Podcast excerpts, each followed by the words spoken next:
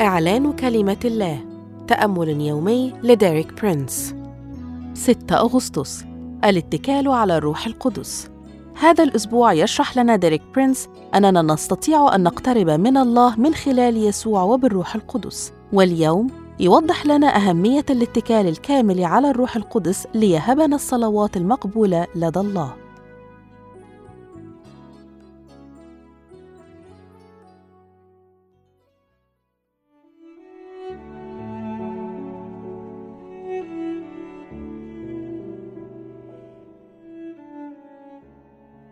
نعاني جميعا من ضعفات محددة في طبيعتنا الجسدية والمقصود هنا ليس أمراض الجسد بل الضعف الخاص بمحدودية الذهن.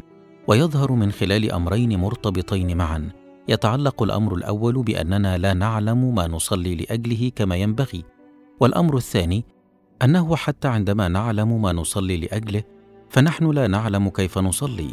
ولهذا نحن بحاجة إلى الروح القدس وأن نتكل بالكامل على الروح القدس. لأن الروح القدس وحده القادر أن يعيننا لنعرف ما نصلي لأجله وكيف نصلي.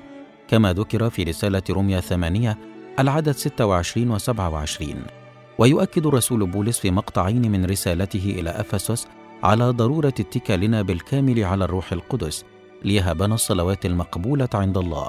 ففي رسالة أفسس 2 العدد 18 يشدد على أننا نستطيع أن نصل إلى الله من خلال يسوع والروح القدس معا فيقول لأن به أي بيسوع المسيح لنا كلينا أي امما ويهودا قدوما في روح واحد أي الروح القدس إلى الآب. وتوضح الآية شرطين للصلاة المقبولة من الله اولا من خلال يسوع وثانيا بالروح القدس.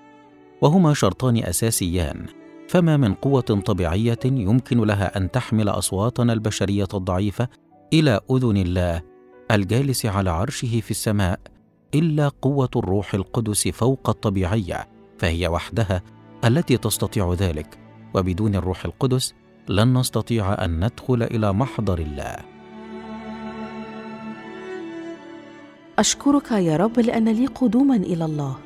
أعلن اعتمادي الكامل على الروح القدس الذي يستطيع أن يفتح لي طريقا بيسوع لله الآب وأني أستطيع الوصول إلى الله بالروح القدس. آمين. للمزيد من الكتب والعظات لديريك برينس قم بزيارة موقعنا www.dpmarabic.com